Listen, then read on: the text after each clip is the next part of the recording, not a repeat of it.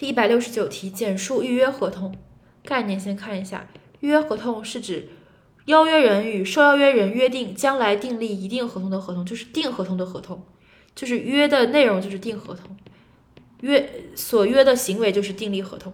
当事人约定在将来一定期限内订立合同的认购书、订购书、预定预定书等，构成预约合同。预约合同与本约合同相对，本约合同就是履行预约合同而订立的合同。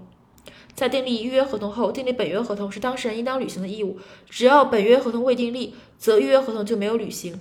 当事人一方不履行预约合同约定的订立合同义务的，对方可以请求其承担预约合同的违约责任。注意是违约责任，没有强制履行的问题。